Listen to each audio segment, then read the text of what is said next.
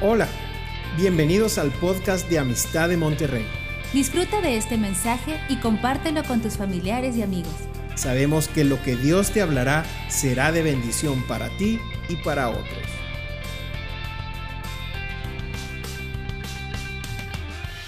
Pues bueno, esta noche quisiera yo continuar con el, el libro de Apocalipsis. Apenas vimos siete versículos o seis versículos la semana pasada. Y yo quisiera nada más releer estos versículos, los primeros seis, para de ahí conectarnos en todo lo que vamos a estar viendo esta noche. Vamos a procurar terminar el capítulo si es posible. Hay mucho material, mucho que decir, mucho que ver y es, es impresionante. De veras, cada vez que lo leo me quedo con el ojo cuadrado. Este, y es muy bueno leer el libro antes de venir a la reunión o durante la semana, darle un repaso y pedirle al Espíritu Santo que te revele a ti lo que el Espíritu Santo tiene que decirte. Esta, esta es la, la, palabra de esta noche. ¿Sí? Entonces, quisiera orar antes, pidiéndole al Espíritu Santo, el autor de este libro, que nos revele la palabra, porque ya es revelación. Así se llama el libro, el libro de la revelación pedirle al Espíritu Santo que nos ayude a entenderlo, que nos lo explique. Los discípulos se acercaban con Jesús y les decían, explícanos la parábola. Y Jesús se las explicaba, se las revelaba. Espíritu Santo, te decimos gracias por tu palabra, que es viva y eficaz. Gracias que tú has corrido el velo para permitir que tu pueblo oiga y crea. Y Señor, y que podamos retener esta palabra. Esta noche yo te pido que vengas con una luz poderosa a nuestros corazones, que nos equipes para las cosas que están por suceder en breve. Queremos estar listos, queremos estar ocupados en la dirección a la cual tu Espíritu nos está guiando para estos tiempos. Te lo pedimos, Señor, en el nombre de Cristo Jesús. Amén. Amén. Pues bien, veíamos la semana pasada nada más el contexto de este libro, la forma en que eh, Juan está escribiendo este libro en el lugar donde estaba, las circunstancias donde estaba. Por favor, ve el primer, eh, el primer estudio que dimos, la introducción y los primeros versículos para que tengas una mayor claridad. Pero te voy a, a volver a leer desde el capítulo 1, voy a leerlo de una manera así corrida. La revelación de Jesucristo que Dios le dio para manifestar a sus siervos las cosas que deben suceder pronto. Y, la, la, declaró, enviándola por medio de su ángel a su siervo Juan, que ha dado testimonio de la palabra de Dios y del testimonio de Jesucristo y de todas las cosas que ha visto. Bienaventurado el que lee y los que oyen las palabras de esta profecía y guardan las cosas en ellas escritas, porque el tiempo está cerca. Juan a las siete iglesias que están en Asia, gracia y paz a vosotros del que es, que era y que ha de venir, y de los siete espíritus que están delante de su trono, y de Jesucristo, el testigo fiel, el primogénito de los muertos, y el soberano de los reyes de la tierra, al que nos amó y nos lavó de nuestros pecados con su sangre, y nos hizo reyes y sacerdotes, para Dios su Padre, a Él sea gloria e imperio por los siglos de los siglos. Amén. ¿Y todos dijeron? Amén. Muy bien. Ya vimos estos seis versículos y pudimos escudriñar hasta donde la misma escritura nos puede dar más luz. Pero ahora vamos a entrar al versículo 7, que es ahora donde vamos a ir adentrándonos donde Juan va empezando a explicar su situación, donde está él y lo que el Espíritu Santo le va a empezar a decir. Y dice aquí como de una manera admirada, dice, he aquí vienen las en las nubes y todo ojo le verá y los que le traspasaron y todos los linajes de la tierra serán harán lamentación por él sí. Amén. En, en, otra versión, este versículo 7 dice, miren, no sé si tienes tú en tu propia Biblia que dice, miren, miren. Esa palabra miren es alguien que puede ver a Jesús volver de los cielos a la tierra. Aquí dice, he aquí, he aquí, miren. Pero quiero que nos detengamos nada más con este he aquí. Aquí hay mucho que sacar. ¿Sí? Cuando dice he aquí o miren, estamos hablando de que para este tiempo en Apocalipsis está hablando proféticamente de que va a haber una segunda venida. Hay una segunda venida ya anunciada muchas veces desde el Antiguo Testamento, en el Nuevo Testamento, Jesús mismo la anuncia y luego el apóstol Pablo en sus epístolas lo anuncia, la segunda venida de nuestro Señor. Veíamos la semana pasada en Hechos 1, versículos del 9 al 11, donde sube Jesús, lo lleva una nube, lo envuelve, desaparece de la vista de sus discípulos, y los hombres que estaban ahí vestidos de blanco les dicen, este mismo Jesús que fue tomado a los cielos, así vendrá. Es decir, los está preparando para la segunda venida, así vendrá. Ya vino una vez, nació en Belén, estuvo aquí haciendo su ministerio, murió en la cruz, fue sepultado, resucitó de los muertos, dio evidencia de su resurrección, pero ahora sube a los cielos y está ahí sentado a la diestra del Padre, pero aquí está diciendo, miren, he aquí, está diciendo algo, aquí viene. Y muchos pensamos que la segunda venida de Jesús es un solo evento, es una sola cosa. Y hasta cierto punto es verdad, pero tenemos que empezar a, desglosar un poquito. La segunda venida de Jesús creo yo que tiene dos, dos aspectos. Número uno, va a haber un arrebatamiento, porque la Biblia me dice que va a haber un arrebatamiento. Va a aparecer en los cielos y dice aquí que va a haber un arrebatamiento. La palabra, eh, eh, esta este evento de arrebatamiento sucedió en el, en el Nuevo Testamento varias veces. Hay acontecimientos. A Elías en el Antiguo Testamento fue arrebatado, Enoch fue arrebatado. O sea, hay ejemplos en la Biblia de esta palabra que habla de un arrebatamiento.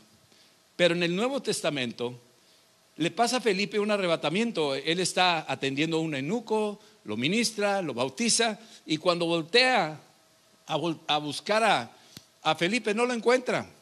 Fue arrebatado, dice la escritura. Y claro, Felipe fue trasladado unos 30, 40 kilómetros a otra ciudad. Ahí lo dice la Biblia en, el libro de los Hechos, capítulo 8, del 39 al 40. Sin embargo, el arrebatamiento del que estamos hablando, este es un, este es un arrebatamiento muy particular. Este es un arrebatamiento porque dice, eh, miren, miren, ahí viene. Está hablando a gente que lo va a ver. Pero va a haber una gente que no lo va a ver. Y te voy a mencionar estos dos grupos. Los que sí lo van a ver y lo van a vivir. Y los que no lo van a ver, solamente se van a quedar pasmados, pero lo van a ver al final. Sí les va a tocar verlo, pero en otras condiciones. Y ahorita van a entender estas dos cosas, estas dos presentaciones. La primera es el arrebatamiento, donde el mundo entero se va a dar cuenta cuando haya venido Jesús a arrebatar a la iglesia. Se va a dar cuenta cuando no estén aquellas personas que tenían el Espíritu Santo y que creían en Cristo, que dieron testimonio de Jesús y de repente viene Jesús y arrebató a esta gente y la gente desapareció de repente. Pero a ellos, esas personas que se quedan, no van a ver cuando bajó de la, de la nube, no lo van a ver, eso no lo van a ver. Dice la Biblia que va a venir como ladrón. Y cuando viene como ladrón, no lo ves, ¿verdad que sí?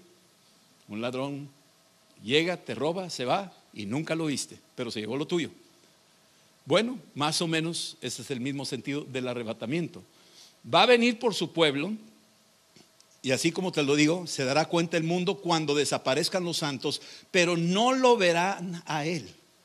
Aquí no aplica la palabra miren. Aquí no aplica esa palabra, he aquí para ese tipo de gente. ¿Sí? Dice la Biblia en Lucas 17, 35 al 36, va a haber dos mujeres moliendo juntas, una será tomada, la otra arrebatada. No, no, no va a haber a nadie más que una desaparición. ¿Sí estamos entendiendo eso? Dos estarán arando en el campo, uno será tomado, el otro se quedará. Entonces, el que está ahí le va a pasar lo que al eunuco va a voltear y ¿a dónde se fue?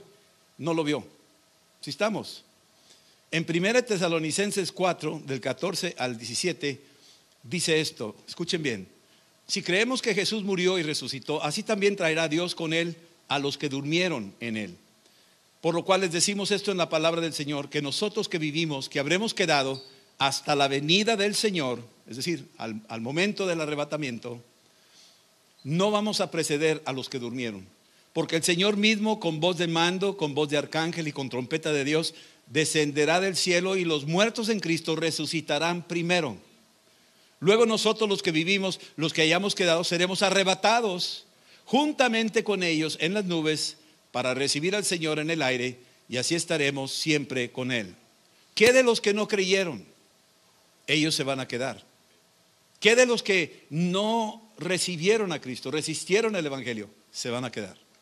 No les va a tocar verlo. Lo único que les va a tocar ver es los huecos, los espacios, la ausencia de los que ya fueron tomados, de los que ya se fueron. Pero no les va a tocar ver a Jesús bajar en las nubes. Ahí no, porque viene un evento. La otra parte de lo que dice he aquí o que dice miren, ahí sí aplica que todo el mundo lo va a ver. En esa parte sí. Todo el mundo lo va a ver. Todos. Dice, Jesús va a regresar a la tierra y todo ojo le verá. Ese es otro evento. Todo ojo le verá. Aquí se aplica, miren. Aquí se aplica, he aquí. Ahí se aplica. Y aquí es donde podríamos hablar, y lo vamos a ver más adelante en el capítulo 19, lo que significa el milenio. No voy a entrar ahorita ahí porque se me van a hacer bolas si de por sí está medio complicado el asunto. Pero sí quiero que captemos de que ahí sí todo ojo lo verá. Lo van a ver bajar. Eso sí, todos lo van a ver. Pero en la primera, en el arrebatamiento, no todos lo van a ver. La iglesia lo va a vivir y lo vamos a ver. Pero los que no están en Cristo, los que resistieron el Evangelio, no les va a tocar vivirlo ni verlo hasta cuando suceda ese tiempo donde ahora sí va a bajar y no va a bajar en el aire ni se va a quedar ahí. Va a bajar y va a tocar tierra. Va a tocar tierra, mi amado. Esa es la segunda venida. Va a tocar tierra. Y va a reinar aquí por mil años. Después lo veremos con más detenimiento, pero no me voy a quedar ahí. Y dice aquí, he aquí, viene con las nubes. Es muy interesante esta palabra porque dice aquí, viene con las nubes. Vendrá en las nubes o con las nubes. ¿sí? En Hebreos 12.1 dice que hay una gran nube de testigos. Y acabamos de leer 1 Tesalonicenses 4, cuando dice que vendrá con todos sus santos y seremos arrebatados juntamente con ellos. Así es que hablando de esta nube, podríamos hablar de una nube literal, una nube que tú sabes que es una nube, algo así blanquito, bonito, como algodoncito. Pero también podemos entender que a la luz de la escritura, esta nube también se menciona en Hebreos 12.1, que estamos rodeados de una gran nube de testigos y que esa nube es la cual Jesús viene bajando con esta nube de testigos que va a estar aquí. Si tú lees 1 Tesalonicenses, capítulo 3, versículo 13, dice aquí, fíjate lo que dice el apóstol Pablo, para que sean afirmados sus corazones irreprensibles en santidad delante de Dios nuestro Padre, en la venida de nuestro Señor Jesucristo con todos sus santos. La gran nube, la gran nube de testigos, todos sus santos. Eso está hablando. Y la condición para eso es estar listos santos, irreprensibles. ¿Sí? Pero dice que todos lo verán con sus propios ojos. Cada quien lo verá, dice aquí. En Ageo 2.7 dice, yo voy a hacer temblar a las naciones y vendrá el deseado. Aquí está otra forma de esa segunda venida. Va a venir el deseado de todas las naciones. Va a haber un momento donde todas las naciones van a desear que ya venga. Ahorita no desean que venga. ¿Me están siguiendo? Entonces hay un grupo que sí desea que venga, la iglesia, nosotros. Esa es la primera parte y va a ser arrebatado. Pero después de ese arrebatamiento va a venir un tiempo crítico sobre toda la tierra. Y ahí es donde todos van a desear que sí venga, porque va a ser insoportable este mundo en ese tiempo. Y verán, y vendrá el deseado de todas las naciones. Haré temblar a todas las naciones. Va a ser un tiempo crítico, va a ser un tiempo difícil. ¿sí? Y cuando baje llenaré de gloria esta casa, ha dicho el Señor. Es decir, esa piedrecita que tumbó la estatua de Nabucodonosor va a crecer en toda la tierra. Dice ahí también en este mismo versículo 7, y todos los linajes de la tierra harán lamentación por él. Así es que los que lo traspasaron harán lamentación, todos los pueblos de la tierra. Va a haber un verdadero quebrantamiento, un arrepentimiento mundial. Suena raro, ¿verdad? Suena como que está difícil que, que suceda. Pero a como se van a poner las cosas, se van a empezar a dar cuenta que era cierto aquel. Los mismos judíos van a decir, era cierto, era cierto Isaías 53. Y nosotros no lo creímos y nosotros lo traspasamos. Y se van a unir naciones que resistieron el Evangelio y van a decir, nosotros también nos anunciaron, pero no creímos. Nos aferramos a nuestras religiones y a nuestros ídolos y no quisimos escuchar y nos lamentamos porque es verdad aquello que se nos dijo. ¿Sí? Mateo 24, 30. Fíjate qué interesante. Lo estuve revisando y me tocó algo aquí, se lo voy a compartir. Mateo 24, 30 dice, entonces aparecerá la señal del Hijo del Hombre en el cielo. Va a aparecer en el cielo. Yo no sé cómo va a ser. Algunos eh, teólogos, estudiosos piensan que va a ser que gracias a la tecnología moderna va a ser por televisión o YouTube y todo el mundo lo va a ver con su iPhone y que va a ser de esa manera visible tecnológicamente. Yo creo que no necesariamente va a ser así.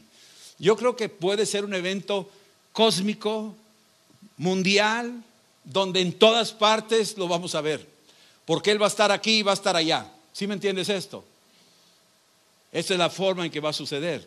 Así que esta señal del Hijo del Hombre va a aparecer. Algunos creen que es la cruz que va a aparecer. No sabemos. Yo no quiero llegar a meterme ahí. Pero lo que sí es cierto es que va a aparecer esta señal en el cielo y esta señal está hablando de un grupo. Esa señal, esa venida, esa trompeta que dice 1 Tesalonicenses 4, del 13 al 18, es para aquellos que van a ser arrebatados.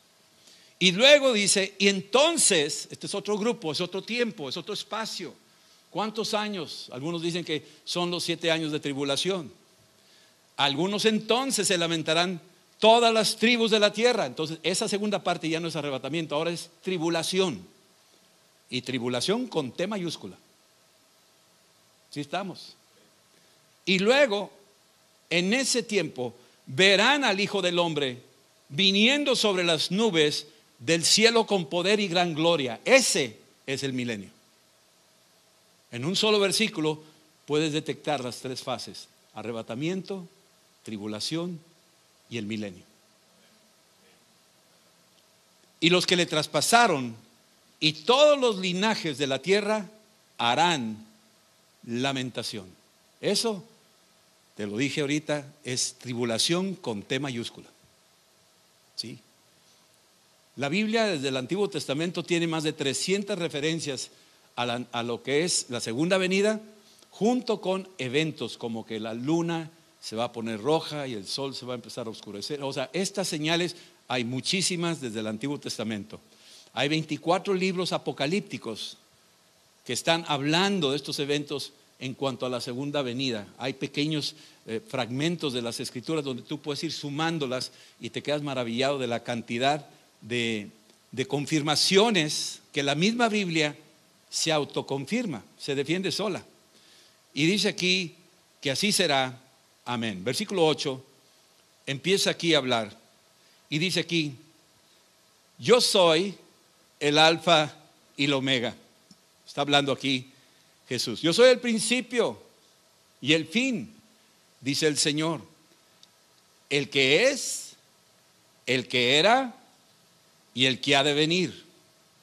El Todopoderoso. Es muy interesante. Aquí empieza a decir algo de los atributos de Dios mismo, de Dios Padre. En Isaías 44, 6 dice así, así dice el Señor Rey de Israel y su Redentor, el Señor de los ejércitos, yo soy el primero y yo soy el postrero y fuera de mí no hay Dios. Así es que desde el Antiguo Testamento Dios se describe aquí, la escritura por el profeta Isaías, que es el Dios rey de Israel y su redentor. Y que tiene este mismo atributo, que es el principio y es el fin.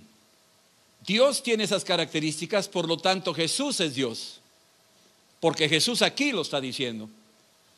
Ahora, fíjate lo que dice en este mismo versículo 8. Dice, el que es, eso es tiempo presente. Jesús ahorita es, no va a ser algún día o no fue alguien allá famoso, no. Jesús hoy es. Jesús es el que es. El que era, estamos hablando de lo que estamos viendo en el Antiguo Testamento y en el, en el Nuevo Testamento, el registro que tenemos de Él él era, Él hizo cosas maravillosas desde el principio de la creación hasta los tiempos de los apóstoles. Él era, así lo dice. Pero que era no quiere, no le quita que sigue siendo. Si estamos entendiendo? Entonces aquí te describe tres tiempos. El que es, ese es el presente. El que era, ese es el pasado. Y el que ha de venir, ese es el futuro. En un solo paquete te está mencionando que nuestro Dios es extemporal. Nuestro Dios no lo limitan los márgenes ni del espacio ni del tiempo. Este es nuestro Dios. Y esta es la, mención, la segunda mención que ya lo volvió a decir desde el versículo 4. ¿Sí? Sí estamos, eh, perdón, en el capítulo 2, versículo 4. Dice el Dios Todopoderoso, aquí dice el Todopoderoso. En, este, en, este, en este libro de Apocalipsis se menciona la palabra Todopoderoso.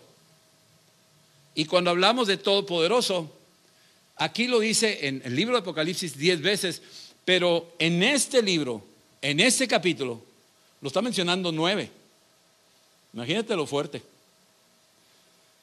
Los mismos atributos del Padre los tiene el Hijo. Versículo 9, fíjate lo que dice aquí. Yo, Juan, vuestro hermano y copartícipe vuestro en la tribulación, en el reino y en la paciencia de Jesucristo, estaba en la isla llamada Patmos por causa de la palabra de Dios y del testimonio de Jesucristo. Aquí Juan empieza a ubicarnos en cuanto a su realidad, su presente, lo que él estaba viviendo. Decíamos en la plática pasada que le tocó emperadores sumamente crueles. Nerón, sí, desde el año 60, más o menos muere por el 68, en la época de Pablo, cuando lo decapitaron, cuando murió Pedro también. Pero sigue adelante Juan vivo y le toca a otros emperadores. Domiciano es, el emperador que estaba como emperador sobre, sobre todo el imperio romano. Es muy interesante entender que el imperio romano empezó con César Augusto como unos nueve años antes de Cristo. César Augusto dejaba de buscar que su nación fuera una república y quiso hacer un imperio, pero para poderlo hacer necesitaba difundir que él venía de una divinidad, que él era un tipo de Dios. Mandó hacer estatuas, figuras y un culto a su persona. Se tenían que honrar a todos los dioses de Roma, pero él era el principal. Él era el sumo pontífice. Ese es el nombre que tenían, sumo pontífice. Alguien parecido hoy en día que lo usa, ¿verdad? Pero es, él era el sumo pontífice en ese tiempo. Cuando muere César Augusto, el imperio romano estaba lleno de esta ideología y todos tenían que rendirle culto a la estatua del César. Pero los judíos no lo hacían y luego vienen los cristianos, los cristianos y tampoco lo hacían. Y entonces la policía romana los empezó a perseguir y a detener y a obligar que le rindieran culto. Y eran peligrosos estos tipos que eran contrarios a la ideología que imperaba en Roma. Y por eso en este caso aquí dice que Juan fue llevado a la isla de Patmos. Ahora, ¿por qué ahí? Porque Juan operaba en algunas de las iglesias que le tocó a Pablo plantar. A Pablo le tocó arrancar una de las obras junto con Apolo en Hechos 19, Éfeso. Y luego hay siete iglesias. Y parece que en este caso el apóstol Juan visitaba estas iglesias. Y cuando les visitaba, les enseñaba la doctrina y la enseñanza y lo detectaron. No sabemos más detalle, lo único que sabemos es que fue llevado a la isla de Patmos, a una isla tipo Islas Marías aquí en México, donde antes era una penitenciaría, o Alcatraz en Estados Unidos, donde llevaban a los gángsters y todos los narcos y malitos allá a una isla en Alcatraz. Bueno, aquí lo llevaron a la isla de Patmos. Y ahí estuvo por causa, dice, yo soy partícipe de vuestra tribulación. Es decir, esta es una tribulación, mi amado, que existe, todavía existe la tribulación, pero no es la tribulación que estamos hablando ahorita y que vamos a ver en la Biblia de Apocalipsis. La tribulación que dice aquí en Apocalipsis es con T mayúscula, va a ser grandota, va a ser tremenda, va a ser, olvídate de la Segunda Guerra Mundial, Hitler y todo lo que hizo. No, eso no es nada, a lo que viene. Entonces él está diciendo que él participa de la tribulación, ¿sí? Por causa de la palabra de Dios y también por causa del testimonio de Jesucristo. Estaba testificando, anunciando, hablando. Versículo 10. Dice aquí, yo estaba en el Espíritu. Esto es muy interesante y muy importante entenderlo. Yo estaba en el Espíritu en el día del Señor y oí detrás de mí una gran voz como de trompeta. Bien, estaba este Juan en el Espíritu.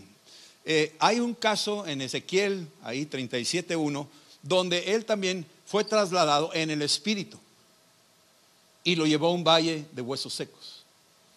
Hay varios casos donde personas son llevadas en el Espíritu. Y aquí hay dos cosas, como dice el apóstol Pablo en 2 Corintios versículo, capítulo 12. No sé si en el Espíritu, no sé si en visión, no sé si fui arrebatado, al tercer cielo, pero yo vi cosas inefables. Y cuando dice esto, es algo que tenemos que captar. Que si tenemos el Espíritu Santo y Dios quiere, puede trasladarte, aunque tu cuerpo se quede aquí, te puede trasladar y te puede mostrar cosas y regresar. No me malentiendan, no son viajes astrales, no quiero entrar en esos rollos de la nueva era, pero sí es cierto que es posible ser trasladado en una forma en que Dios te quiere mostrar algo y te hace ver aquello. El apóstol Pablo dice, no sé si fue en el cuerpo, si fue en el espíritu, pero yo fui trasladado al tercer cielo. Así lo dice él. Y aquí dice que él estaba en el espíritu, en el día del Señor, sin mucha discusión, muchos dicen que no, o sí, yo no pierdo la salvación, ¿verdad? Pero dice en el día del Señor y se entiende que es domingo, porque los primeros creyentes ya conocían el día después del Shabbat como el día del Señor. Eso viene en el libro de los Hechos, donde empezaban a reunirse en el día del Señor. El día de la resurrección de Cristo, en ese día se reunían para leer la escritura. Y aquí está, aquí Juan, en el día del Señor, que es tomado y Dios lo lleva a ver algo. Acuérdense que Juan ve cosas y oye cosas y que el ángel y el Espíritu le dicen, escribe, anota. Es importante que lo registres. Entonces, en el día del Señor, yo estaba en el Espíritu y oí detrás de mí una gran voz como trompeta. Es muy interesante que usa la palabra trompeta. La palabra trompeta, tal vez por el sonido, pero yo considero que la palabra trompeta tiene mucho sentido bíblico porque en la Biblia se enseña que se mandó instrucciones de construir cierto tipo de trompetas de plata. Esas trompetas, y las veremos después en Apocalipsis, tienen un propósito. Número uno es para invocar a Dios, que Dios preste atención. Número uno. Número dos es para convocar los ejércitos de Dios a favor de un ejército o de un pueblo o de una gente. Todavía nosotros aquí en los desfiles tenemos las marchas con las trompetas y los tambores. ¿Por qué lo hacen? ¿Porque suena bonito? ¿Porque se te calienta la sangre? ¿O porque están copiando algo bíblico sin que sepan que están copiando algo bíblico? ¿Qué están haciendo esos soldados marchando con trompeta? Están convocando la asistencia divina. Quieren ayuda celestial, quieren ayuda de ejércitos de Dios, quieren el apoyo de Dios para ganar sus batallas. Es lo que están haciendo. No lo saben, pero lo están haciendo. Sí estamos. Versículo 11. esta voz que iba atrás de Juan le dice, yo soy el alfa y la omega, otra vez, versículo 8 lo dice, ahora en el versículo 2, otra vez, el primero y el último. Escribe en un libro lo que ves. Escribe lo que ves. Fue tomado en el espíritu y empieza a ver. ¿Qué fue lo de Ezequiel? Lo tomó en el espíritu y lo llevó a un valle de huesos secos. Escribe lo que ves. ¿Qué estás viendo? Un valle de huesos secos. Aquí le está diciendo, escribe lo que ves. Y envíalo a las siete iglesias que están en Asia. Y empieza ahora a mostrarle el Espíritu Santo a Juan cosas que Dios está viendo de las iglesias, de estas siete iglesias. Después hablaremos de ella en el capítulo 2. Pero dice, escribe lo que ves y mándaselo a las siete iglesias que están en Asia. Asia no es China, no es Japón, Asia es Asia Menor, es, Turquía. Pero le dice aquí, mándasela a Éfeso, a Esmirna, a Pérgamo, a Tiatira, a Sardis, a Filadelfia y a la Odisea. Si tú ves el mapa, es una, es una ruta donde le da la vuelta así como, como, una, como un circuito que empieza acá abajo en uno, que es Éfeso, y luego sigue subiendo a dos a Esmirna y va subiendo a Pérgamo y luego empieza a bajar hasta que llega a la Odisea. Es una ruta, esa parece que era la ruta que seguía Juan y que conocía esas iglesias él también. Pero el Espíritu le empieza a demostrar algo y le dice, quiero que le mandes esto que estás viendo a estas iglesias. Necesitan oír algo. Entonces, versículo 12, me volví para ver la voz que hablaba conmigo y vuelto empieza a ver otra vez la serie de siete. ¿Se acuerdan la semana pasada? Decíamos que eran cuatro eventos de siete, ¿sí? Que sucedían. Uno de ellos eran los siete espíritus, las siete iglesias. Estamos viendo aquí. Volteé a ver la voz que me hablaba conmigo y vi siete candeleros de oro. Y cuando vemos siete decíamos que es el número perfecto. De hecho, tu cara tiene siete agujeros, no sé si sabías. Uno, dos, tres, cuatro, cinco, seis, siete. Son siete. Así es que estás bien hecho, perfecto. ¿Sí me explico? No te asustes. sí. Y entonces, cuando vemos esto, dice aquí que vio siete candeleros y siete era el, la menora que usaban los judíos instruido por Dios allá en el libro de Éxodo, en el capítulo 25 y luego más adelante se los dice en el 30 y luego se los dice a los levitas, también en el Levítico, que tenía que haber una luz adentro del tabernáculo. Esas lámparas tenían siete, siete brazos y era una luz que se prendía, se tenía que prender. Ahora son siete candelabros, algunos dicen que son siete menoras, yo creo que era uno solo, pero bueno. No, vamos a discutir por eso, porque ni él me demuestra una cosa ni yo le demuestro la otra, así es que tranquilos. Pero sí le demuestra que son siete candeleros, que son como luces que están colocadas en lugares oscuros para eso. Y de estos candeleros, es la menora, no se confundan con la Hanukkah. La Hanukkah tiene nueve, es distinta. Y la Hanukkah es un candelabro de nueve bases. Y esa viene del tiempo de los macabeos, más o menos con, el año 2, 200 eh, antes de Cristo, por ahí, 150 por ahí, los macabeos hacen la Hanukkah, es, es, otra, es otra historia. Aquí la menora tiene siete. Y entonces dice aquí, versículo 13, y en medio de los siete candeleros, a uno semejante al Hijo del Hombre. Yo quiero empezar a detectar lo que significa esto del Hijo del Hombre, porque el Hijo del Hombre es el nombre que Jesús usó varias veces en el Nuevo Testamento para referirse a él mismo, utilizando una terminología que usaba Daniel para referirse al Hijo del Hombre, para referirse a Jesús. ¿Sí? En medio de los candeleros, uno semejante al Hijo del Hombre. Daniel 7:13 está hablando del Hijo del Hombre. Este es un título y Jesús lo utiliza al referirse a sí mismo para que tú empieces a voltear en el libro de Daniel que empezaba a escribir proféticamente los acontecimientos, las cosas que estaban sucediendo. Y empieza a decir aquí que estaba vestido de una ropa que llegaba hasta los pies y ceñido por el pecho con un cinto de oro. Esta es una visión que Daniel tuvo en el capítulo 10, versículo 5. Daniel. Así es que acuérdense que los libros del Antiguo Testamento también hay, hay porciones apocalípticas, especialmente el de Daniel, donde se conectan perfectamente con el libro de Apocalipsis. Entonces la descripción que hace aquí el mismo Juan diciendo sobre el tipo de, de lo que está viendo, versículo 13, en medio de los siete candeleros, uno semejante al Hijo del Hombre, vestido de una ropa que llegaba hasta los pies, seguido por el pecho con un cinto de oro. También encontramos elementos muy parecidos en Daniel 10, versículo 5. Versículo 14. La cabeza, su cabeza y sus cabellos eran blancos como blanca lana, como nieve, sus ojos como llama de fuego. Empieza a hacer una descripción de, lo que está viendo en la visión que fue llevado en el Espíritu. Aquí el Espíritu lo ha llevado a un lugar de un trono celestial. Está viendo cosas maravillosas, está viendo algo tremendo. ¿Sí? Y empieza a decir cosas aquí. Su cabeza y sus cabellos eran blancos como blanca lana, como nieve. Daniel capítulo 7, versículo 13, lo describe como anciano de días, así lo describe. Sus ojos eran como llama de fuego, y es muy interesante que las ventanas del alma son los ojos.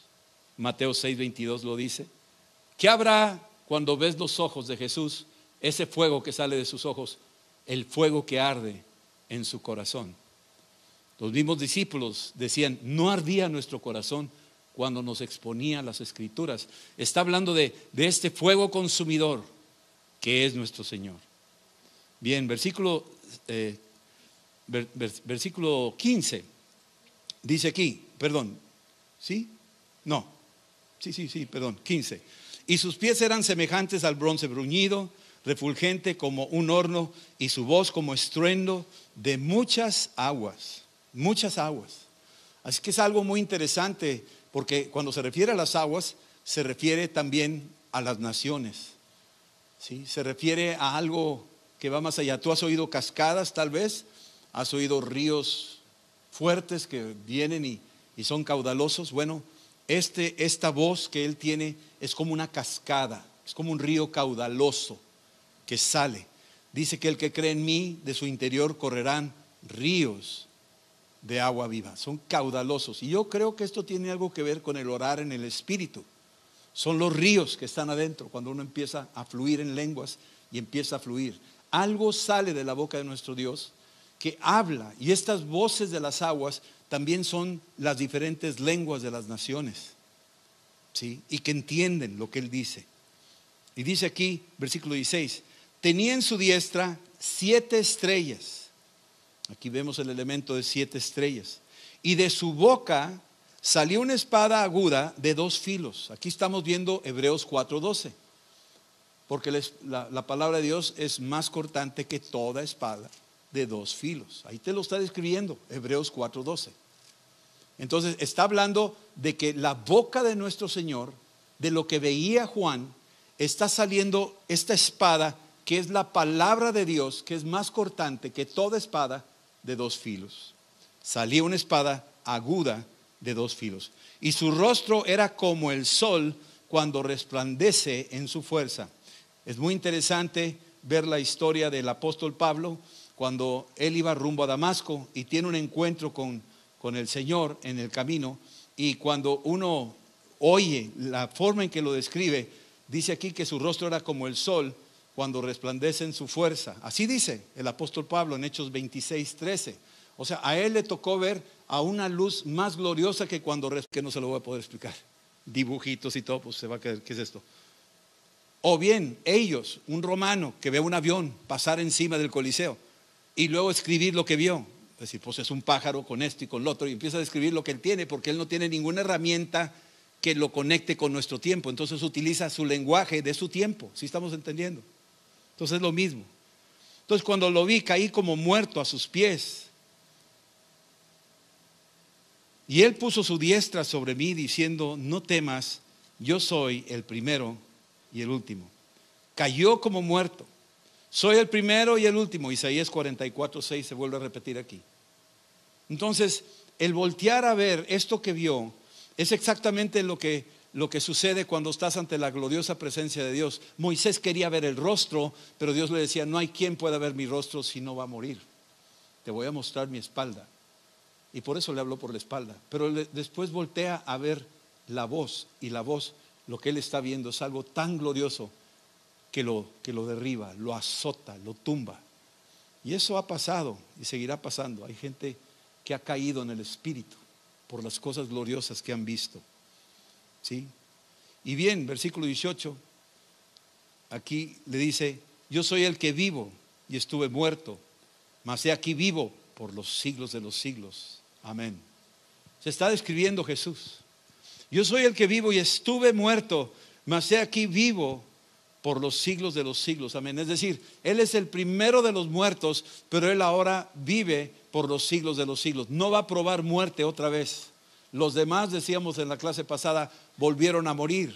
Todos aquellos que murieron, la hija de Jairo, Lázaro, el, hijo de la viuda de Naín, todos esos volvieron a la vida, resucitaron, sí, pero volvieron a morir. Pero en el caso de Jesús, murió y resucitó al tercer día y Él está vivo y Él vive por los siglos de los siglos. Amén. ¿Sí? Y luego dice, tengo las llaves de la muerte y de la des. Él tiene las llaves. En un momento le dice a Pedro, ahí en, Mateo 16, 18, y a ti te daré las llaves. ¿Sí? Y todo el mundo que cree que es el que va a abrirte la puerta en el cielo y ya lo empiezan a adornar cosas que ni son. Pero aquí está hablando Jesús, ¿quién es el que tiene las llaves de la muerte y de la des? ¿Quién es el que tiene esa llave? ¿Quién es el que abre y nadie cierra? ¿Y quién es el que cierra y nadie abra? Jesús. Él es. Versículo 19, se lo vuelve a repetir. Escribe estas cosas que has visto y las que son y las que han de ser después de estas. Has visto tiempo pasado, las que son tiempo presente y las que han de ser tiempo futuro. Está hablando de una visibilidad eterna. Está viendo de pe a pa, de alfa a omega. Está dando todo un panorama y se lo está reportando, revelando a un hombre llamado Juan. Versículo 20, y aquí terminamos. El misterio de las siete estrellas que has visto en mi diestra, está hablando Jesús, y de los siete candeleros de oro.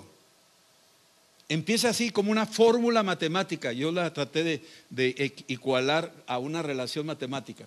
En, matemáticas y en álgebra nos enseñaban que A es igual a B más C y sustituías B más C y lo ponías en A. Y eh, eh, más o menos así, aquí me gusta porque Dios es un gran matemático, tremendo. Pero dice aquí que lo que estás viendo aquí, estas siete estrellas que has visto a mi diestra y de los siete candeleros de oro, las siete estrellas son los ángeles. Tú vete a los salmos y describe a los ángeles como estrellas y que a cada una la conoce por nombre. Y está hablando de que esa referencia de, de que un ángel es igual a una estrella o una estrella es igual a un ángel, lo que está tratando de decirte es, te voy a empezar a adentrar para que tengas los elementos, para que puedas interpretar el mensaje que sigue. Y te voy a dar el primer elemento. Las estrellas son ángeles. Entonces, con eso, cada vez que veas una estrella, refiérete a que son ángeles. Lucero de la mañana, ángel. ¿Sí? Lucifer, ¿se acuerdan de Lucifer? Era una estrella caída. ¿Sí estamos? Ok. Entonces las estrellas son los ángeles de las siete iglesias. Están posicionados arriba de las iglesias. Y los siete candeleros que has visto son las siete iglesias. Entonces ves los candeleros que son como luz y ves encima de ellas estrellas que son ángeles y esto es ángeles arriba de la iglesia. Yo sé que se quedaron así como que, ¿what? Descansen, no se preocupen, continuamos la siguiente semana. ¿Sí? Y entramos al capítulo 2 conectándonos con el versículo 20. ¿Sale? Vamos a orar. Señor, esta noche te decimos gracias por tu palabra, gracias por lo que tú nos permites entender. Revela continuamente esta palabra, ayúdanos a crecer en el conocimiento de Cristo y de ti, y para que estemos listos para servirte, Señor para que estemos listos en estos tiempos de las cosas que han de suceder pronto, Señor. En el nombre de Cristo, Padre, te doy gracias por esta palabra que nos has permitido leer y oír. Ayúdanos a guardarla para que tú seas glorificado y venga la bienaventuranza sobre tus hijos. Si alguien aquí no ha recibido a Cristo, yo quisiera hacerte la invitación, que no seas de los que se quedan para pasar por el tiempo de la tribulación, sino que seas tú de los que serán arrebatados en el día de la venida de Cristo, que nos llevará junto con Él y con todos sus santos, con esa gran nube de testigos, y estaremos ahí con Él. en el nombre de Jesús. Si tú deseas de corazón reconciliarte con Dios, te invito a que hagas esta oración. Y puedes decir conmigo en voz alta esto. Señor Jesús, yo te pido perdón por mis pecados. Lávame con tu sangre y borra para siempre toda mi maldad. Yo abro mi corazón y te invito a que tú vengas y que tú reines en mi vida. Lléname con tu Santo Espíritu y ayúdame a servirte como tú deseas. En el nombre de Cristo Jesús. Amén. Esperamos que este mensaje te ayude en tu vida diaria. No olvides suscribirte y seguirnos en nuestras redes sociales. Somos familia amistad.